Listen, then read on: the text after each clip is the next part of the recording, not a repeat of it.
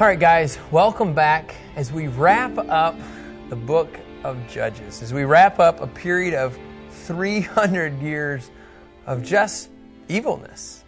You know, many people have called this the Israeli Dark Age. And, you know, praise the Lord, He at times would raise up individuals to speak into lives just enough to keep it going, right? Pretty much that's how it is. Enough to, oh, I have my spare tire, let's use that to keep us going to the next point. Like that's kind of how it feels like with the book of Judges. And so what we're going to unfold is in Judges 21, as we really wrap up this whole chapter, you know, our goal, remember this, the goal is always to point to the Messiah. Ultimately, there's going to be a judge who comes in and saves and delivers his people. That person is Yeshua. That person is Jesus. And so all of these stories, we want to just say, ultimately, we are a mess. Ultimately, because of our sin and because of death that we deserve, we need a deliverer. We need a judge to come in and save us. And so all of these stories, as weird and as crazy as they are, they should always point to the ultimate judge, which is Christ. And so I just want to point that out. And why that's even important is, this is kind of cool, because what you're going to see in Judges 21, it's a weird title that most commentaries, everybody puts, is that they are going to look for brides for Benjamites. Okay? Benjaminites. There you go. And that seems kind of weird because in Judges 20, what did they almost do? They almost killed everybody. 25,000 warriors, right? They almost wiped out. But now, here you have in Judges 21, verse 1, it says, the men of Israel had sworn an oath at Mitzpah. Okay, so somewhere before attacking Benjamin, okay, somewhere in there, they made an oath. We don't have this in our documents. We don't have this in Scripture. But somewhere they made an oath that said, none of us will give his daughter, okay, to a Benjamite in marriage. It's kind of a weird oath, but you know what they really are saying? We don't want this tribe to last. That's what they're saying. We don't want this thing to carry on. But then in verse 2, they're like, what did we do? The people went to Bethel, and they sat there before God until evening. And they wept loudly and bitterly. It was this, they realized that they almost killed their fellow brother. I mean, they did kill 25,000 of them, but as a corporate, they're like, what have we done? And there's this sorrow. And you know, the question is this really godly sorrow or is this worldly sorrow? Are they really upset that they almost wiped out their tribe? Only time will tell, but either way, there was a sorrow that it was to the point where it says in verse 3, they cried out and they said, why, Lord God of Israel, has it occurred that one tribe is missing in Israel today? So like, God, what's going on here? In verse 4, the next day, the people, they got up early. They built an altar there. So back up here for a second. When they're weeping and they're crying, all this stuff, they're mourning, somebody's missing with them. Okay, does that make sense? Somebody in our group is missing about what took place with Benjamin. Okay, that's kind of the backdrop. So then in verse 4, the next day, the people got up early. They built an altar there and offered burnt offerings and fellowship offerings. Like, you guys, it almost feels like they're almost, it's almost like, are they turning to the Lord right now? Like, we don't see this often. Like, wait a minute. Are you actually sorry? Are you actually sorry for all of the sin? I mean, burnt offerings, it's usually a sacrifice, right? Of an atonement, acknowledging sin, the sin nature, and you're recognizing a renewed relationship with God. I mean, you're saying, whoa, there's some problems here. So just by saying that, now think about this, in the fellowship offering, it's a voluntary sacrifice, giving to thank the Lord for provision and deliverance. It's almost like, this can't be the book of Judges. Like this has to be Deuteronomy. This has to be Exodus. But this is one little, I don't want you to miss this. This is one glimmer. It's a glimmer of hope. And I love what Nelson says. It's the Israelites are actually showing signs of returning to the Lord. But interesting enough, God requires more than sacrifices and offerings. I'm going to walk you through some verses here. Go to Joel 2, verse 12 and 13. Joel 2, verse 12 and 13. I want to kind of walk through, it's more than just the outside. Even now, this is the Lord's declaration. You turn to me with all your heart, with fasting, with weeping and mourning. And then it says in verse 13, tear your hearts, not just your clothes. And return to the Lord your God, for he is gracious and compassionate, slow to anger, rich in faithful love, and he relents from sending disaster. Like, does it really bother your heart that this has taken place? Or are you just doing this for a show?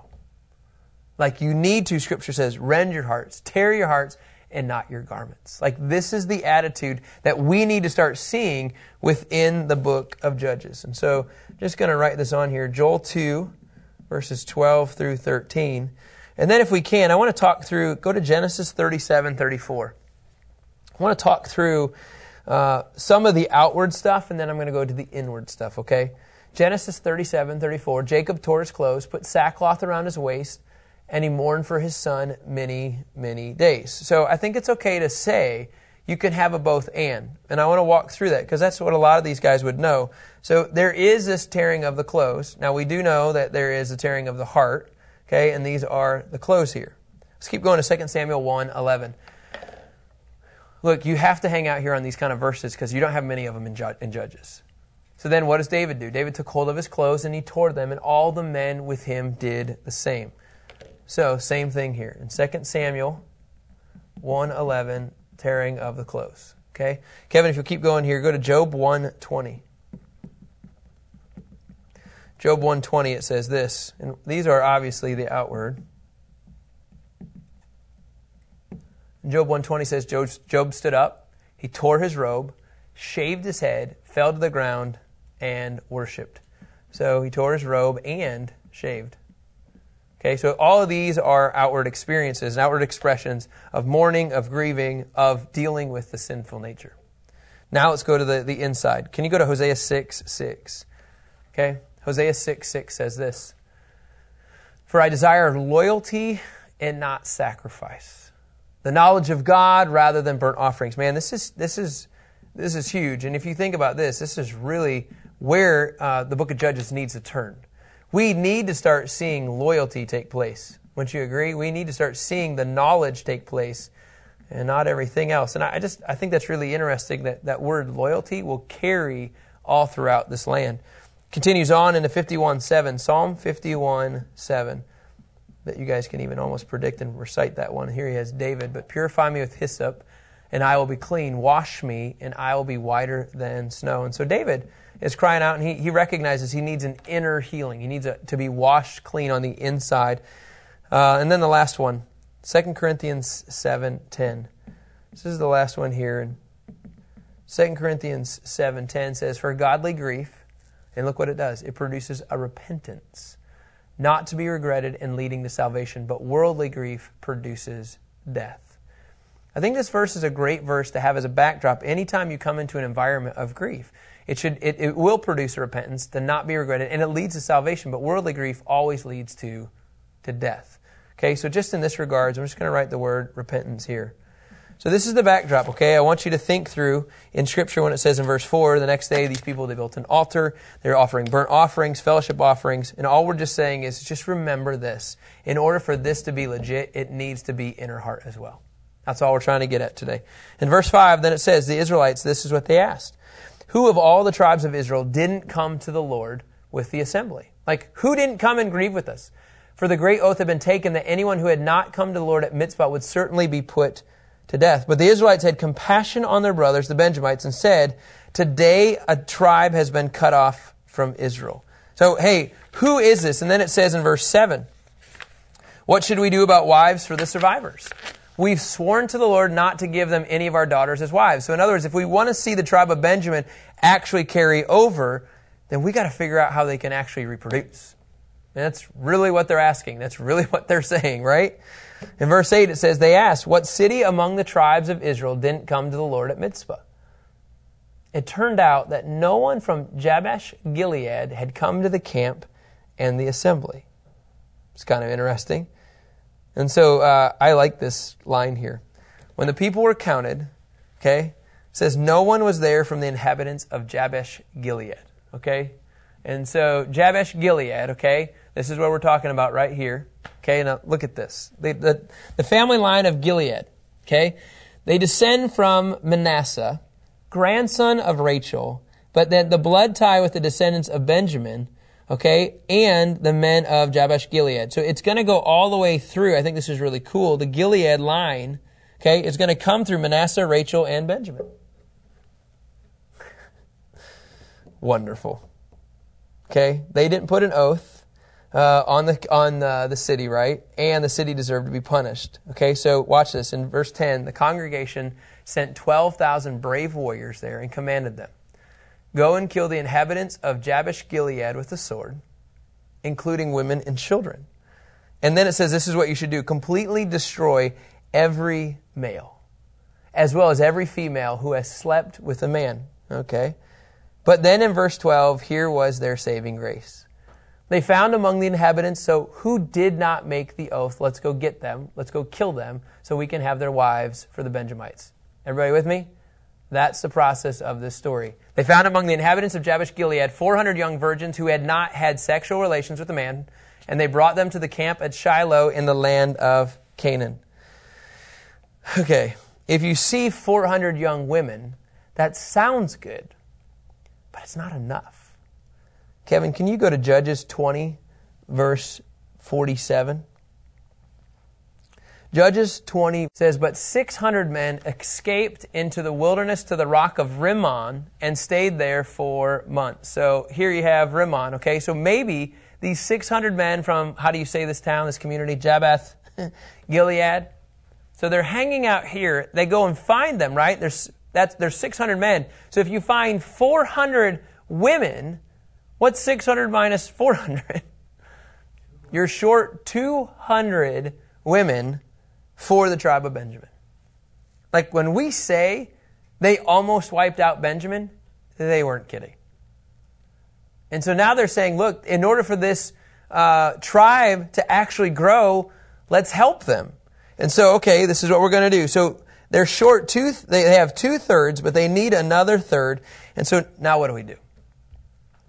Scripture says this in verse 13, the whole congregation sent a message of peace to the Benjamites who were at the rock of Rimmon, right? This is the rock of Rimmon. And Benjamin returned at the time, and Israel gave them the women that they had kept alive from Jabesh Gilead, but there were not enough for them. I have wondered, who gets left out? There's 200 guys that don't get women.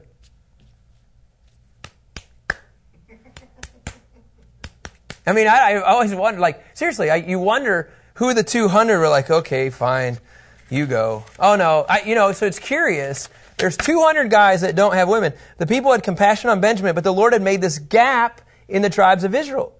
And the elders of the congregation said, what should we do about wives for those who are left, since the women of Benjamin have been destroyed? We totally cleaned house. We did this, right? We did this, and now we feel horrible. And then they said in verse 17, there must be heirs for the survivors of Benjamin so that a tribe of Israel will not be wiped out. And in verse 18, but we can't give them our daughters as wives. Why? Because they made a commitment, right? An oath. For the Israelites had sworn anybody who gives a wife to a Benjamite is cursed. So they found a community that didn't make that oath. And now they're just short 200. And then verse 19, this is where it gets a little awkward. They also said, look, there's an annual festival to the Lord in Shiloh, which is in north of Bethel, east of the highway that goes up from Bethel to Shechem, and south of Lebanon. Okay, so what you have here is probably the Feast of Tabernacles during the fall time, or maybe during the Passover time. There's always a comparison, Tabernacles or Passover. And then it says in verse 20, then they commanded the Benjamites, go and hide in the vineyards during this festival. They encouraged them to go steal somebody. That's what's going to happen. Verse 21. Watch, and when you see the young women of Shiloh come out to perform the dances, each one of you leave the vineyards and catch a wife for yourself from the young women of Shiloh and go to the land of Benjamin. That's called kidnapping, just so you know. Because we can't give you women. We can't give you daughters. We want you to leave the vineyard and go. It's called the new game, catch a wife. Unbelievable. In verse 22, when their fathers or brothers come to us and protest, we'll tell them. Show, you hear this, right? The fathers and brothers of the women that you're going to steal. Show favor to them, since we did not get enough wives for each of them in the battle. You didn't actually give the women to them, so you're not guilty of breaking your oath. It's kind of like the Micah argument. Hey, what are you guys doing? Shut up. Okay. You know, I mean, like, it's this weird argument. In Scripture, that's what they're talking about. Oh, my goodness. And in verse 23, it says, the Benjamites did this. So the 200 guys, the 200 leftovers, right? Somehow that lost rock, papers, and scissors. They took the number of women they needed from the dancers they caught. I wonder how that went. Anybody else think that's a bizarre scenario? Like, hey, you want to come with me? No. And then they just probably took them. And they did this, and they took the number of women they needed from the dancers they caught, and they went back to their own inheritance, rebuilt their cities, and lived in them. In verse 24, it says, at that time, each of the Israelites returned from there to his own tribe and family, and each returned from there to his own inheritance. In verse 25, as we just close this whole thing out, and this is going to be fun. I'm excited. I've been wanting to do this for a long, long time. And I think you'll see where we're going to go with this in a second. In Judges 21:25, it says, in those days there was no king in Israel, and everyone did what he wanted. 4 times. In fact, Kevin, if you'll go there, 4 times. If you go to Judges 17:6, I just want you to understand the big picture of the book of Judges. In Judges 17:6, in those days there was no king. In Judges 18:1, if you'll go there. In Judges 18:1, it says this. In these days, there was no king in Israel. In Judges 19:1. In Judges 19:1, it says the same thing. In those days when there was no king in Israel, and then in Judges 21:25. Judges 21:25, it says this. In those days, there was no king in Israel. Over and over and over. Because there was no king, Kevin, according to verse 25, what did they do? Whatever they wanted. They did whatever they wanted. The men of Gibeah, they raped a woman all night. The farmer and the Levite, they agreed that homosexual rape was not good, but they were okay with the other kind of rape. The men of Benjamin, they had no problem overlooking sin and defending the evil. And in Israel, crazy enough, massacres of innocent people, kidnappings of innocent people, constantly going against the law, constantly taking their eyes off of Him. And I'm just going to tell you this, the reality is we do the same thing. The difference is they didn't have a king and we do. His name is King Jesus. And what I love about the book of Judges, and I've been praying, you guys, for a long time for Revive School, like, when can I just take a chunk to describe King Jesus to you? And I know in the book of Matthew we talked about Jesus being king, and I know in Mark we talked about Him being the servant, but I'm talking about the King Jesus that rules in your life when this is really your life. When this is really the reality of sin in your life, when you're facing death in your life, when constantly sin is just crouching at your door, literally waiting for you to mess up, that's when you need to understand who King Jesus is in your life. Because in the Judges, they had no king. They had nobody in charge, and all I want to just say is, but they kept looking for one, didn't they? They wanted a judge to come in to save him and deliver him, but they kept falling short and kept falling short. Othniel, great guy, but he fell short. Samson, great guy, but he fell short. Gideon, great guy, but he fell short. Deborah, every one of these continued to fall short. Why? Because it was an ultimate picture of the real king, the real judge that's going to come in and set us free from all of this.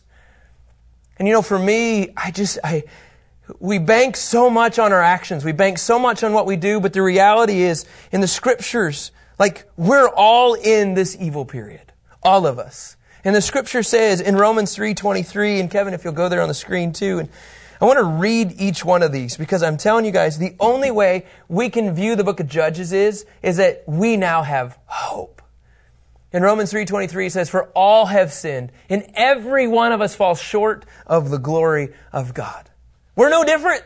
Honestly, we're no different than the Israelites. We all continue to sin. We all continue to put up our false idols. We all take our little money and we build our own little things. And then yet we go back to Him. But the reality is that we continue to fall short.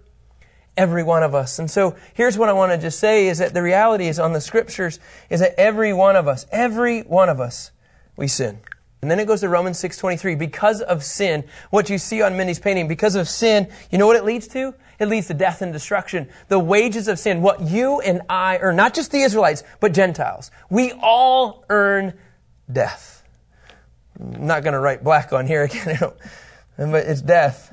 It's because of sin, it always leads to death. There's no questions asked. And so in the book of Judges, the period of Judges, or in the period of America today, because we sin, and I'm just going to tell you now, it doesn't matter if you're Hindu, Buddhist, Mormon, Christian, atheist, agnostic, somebody who doesn't want to be labeled as something, older generation, millennial, it doesn't even matter. Sin will always lead to death for every single person. Look at the tribe of Benjamin. The tribe of Benjamin was literally almost destroyed, but God spared them. And you know how He spared us? You know how He spares every person, Jewish or Gentile? He spared them by His love. God just said, enough's enough. In Romans 5:8, it says, but God proves His own love. You know that word proves? He demonstrates. He tangibly shows up. He sends the Gideons during that time period. He sends the Deborahs. He sends the Othniels. But you know who He sent for us? His name was Jesus, Jesus Christ. And He died. He literally came here on earth. That's how He demonstrated. He actually did it. And that while we're still a mess, while we're Israelites or while we're Americans, turning our back against God, He says, I still love you. I came to set you free from all of these things ultimately that you should die for. And Jesus says, but that's what I did. I died for all of this. So that this cycle, it doesn't have to be anymore. We don't have to live like that cycle any longer.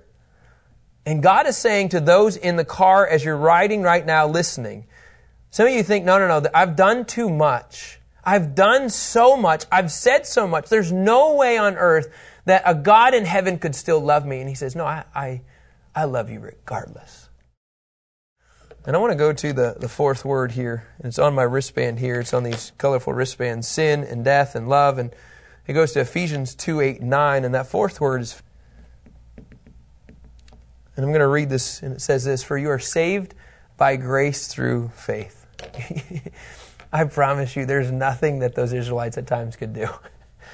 God just says, fine, I'll pour out my grace on you. I'll pour out my mercy. And in this context, He says that you're saved from the sin and the death because of an unmerited favor, because I love you regardless. I'm going to pour out my grace, and here's what you need to do. You need to have faith that it's a gift, that it's faith that I did this for you. And here's what I love. You can't earn it. There's no other faith, no other religion in the world today that says this. Nobody. Your good is different than my good. And if our good is different, how do we know is good enough? Which is why He says in Ephesians 2:8-9, in verse 9 He says, you're not good based on your works. If it was based on works, on how good you did things, then you would boast. But Jesus says it has nothing to do with you boasting and bragging and being prideful. He says, no. In fact, in verse 8, He says it has everything to do with it being a gift. And what I want to offer to every person listening, because I know there's more people that are listening right now that are not just believers. There are people here that have never embraced the gift of God. You've never embraced this gift that He says, all you have to do is by faith receive this love that my Son Jesus died on the cross. Why? So that this cycle of craziness can stop. And when you have this faith in God's gift, it leads to the last thing. It leads to life.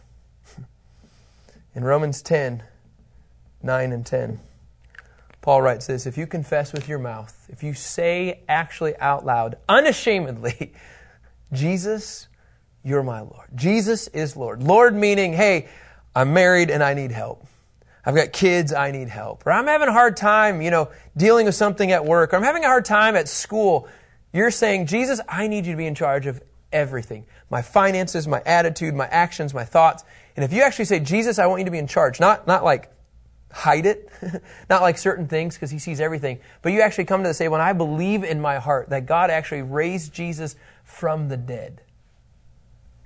The scripture says in verse 10, then you will be saved. If you believe with the heart, resulting in righteousness, and one confesses and you say it out loud, Jesus, you're my Lord, scripture says you will experience salvation. So this cycle, can I just tell you this? That's all they saw was sin and death. We don't have that anymore. You know why we don't have that anymore? Because of the love of Christ. And because of the love of Christ, he erases that line literally by saying, have faith in me and you will get life. Now, here's the one cool thing I love about this painting that I want to tie it all together. Scripture says it's pretty clear that when you say yes to Jesus, he promises you the Holy Spirit. You know what happened with the judges is they went through a period of time the Spirit would come upon them. Mindy's painting here about the presence of the Holy Spirit to battle the enemy, to battle this. The only way you can fight this cycle is once you put your trust in Christ, you have the Spirit of God inside of you. That's how the cycle stops. Because in Romans 8:14, we've alluded to this before, but I think this is really important. Once you have the Spirit of God inside of you, he will lead you and direct you. All those led by God's Spirit are God's sons. Once you accept Christ, the Spirit of God comes inside of you and you are a child of God. To me, that's what the book of Judges does. The book of Judges says, Kyle, yeah, it's a mess, but the ultimate judge, he comes in, his name is Jesus, and he gives me freedom, he gives me hope, he gives me deliverance from that cycle right there. It's kind of a crazy book. But I just want to tell you this. If you have never, ever in your life said, Jesus, I want you to be in charge. I've never had that hope. I've never given my life to Christ. I'm just going to tell you, now is the time. And so I'm going to just say a simple prayer. And, you know, I know I can't see you. You can't see, you can see me. You can hear me. Now, I'm just going to pray that if you want to say yes to the Lord, that you would do it right now on this time. And so, Father, I'm just going to pray in the name of Jesus that if there's anybody listening in this moment that they're saying, I want this cycle to stop. I want to put my trust in Christ that can break this, that can set me free from sin and death. I'm just going to say right now, if that's you, would you just say out loud, Jesus, I want you to be my Lord. Just say it. Jesus, I want you to be my Lord. And say, Jesus, forgive me of the sin and the death that I bring to the table. Forgive me of this cycle that I'm in. And say out loud, Jesus, I believe that you died on the cross and that you were buried and that you came back alive so that I could be set free. Jesus, just say this with me out loud. I want you as my Savior. In your name we pray. Amen. You know, if you said this prayer today, if you said, Jesus, I want you to be my Savior, would you let us know? Would you actually go to Time Revive? You can click on a form there and just say, hey, send us an email.